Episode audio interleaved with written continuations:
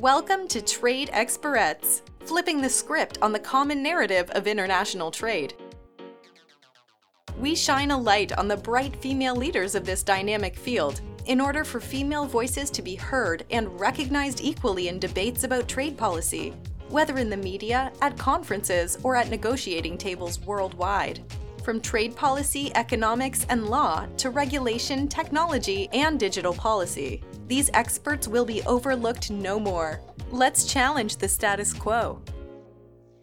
On today's podcast, we have Maria Sokolova. She has written the first in a series of blog articles for trade experts regarding COVID 19. Thanks, Maria, for being on the podcast. Thank you. No, thank you. So, your article discusses generalities about COVID 19, um, but there's a lot of symbolism. Tell us a little bit about your ballet background and how um, you came up with this symbolism to the five moves um, in ballet. And, and do you have a lot of ballet knowledge? That's the thing. I do, but I don't. Being Russian, I sort of grew up with the idea of ballet being something very complicated, but still like sort of part of our lives. I do remember the uh, coup d'etat of 1991, where all major TV channels were broadcasting nonstop for three days Swan Lake, uh, the ballet of Pyotr Tchaikovsky. And uh, ever since, the Swan Lake became the symbol of, um, for me and like for basically every Russian person I know, became some became a symbol of the major change coming, the major uh, inflection point for something that is right about to happen. So I find a lot of symbolism in the Black Swan being part of the Swan Lake Ballet. And have you ever tried doing ballet? it's very complicated. This is why, like, so the complexity of ballet moves and like the impossibility but yet possibility of these moves is actually I find like as a, as a very good ground of depicting what we are actually going through. And those people who are more or less acquainted uh, with ballet they could understand the the visuals that I'm trying to present in the article. The complexity and the difficulty and the precision that it takes to execute what we're, what we're asking the world to do today. Exactly and so in your article, you, you compare COVID 19 to a black swan. Can you um, help us to understand kind of what you mean by a black swan event?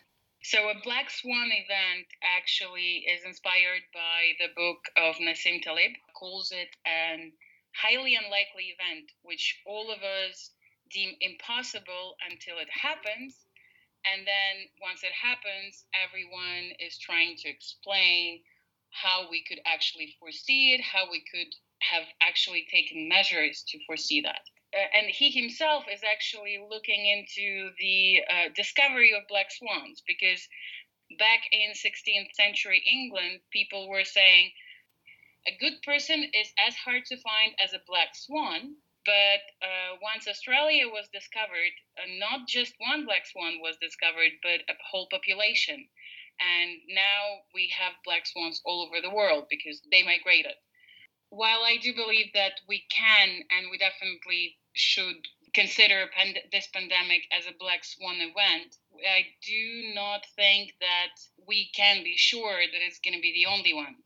We are used to the fact that our global economy suffers. We had the financial crisis of 2008 2009. We have different considerations such as trade war, as uh, Brexit, and so on and so forth. But in reality, these disruption that we're facing right now during the Great Lockdown is indeed a black swan because we've never experienced anything like that before.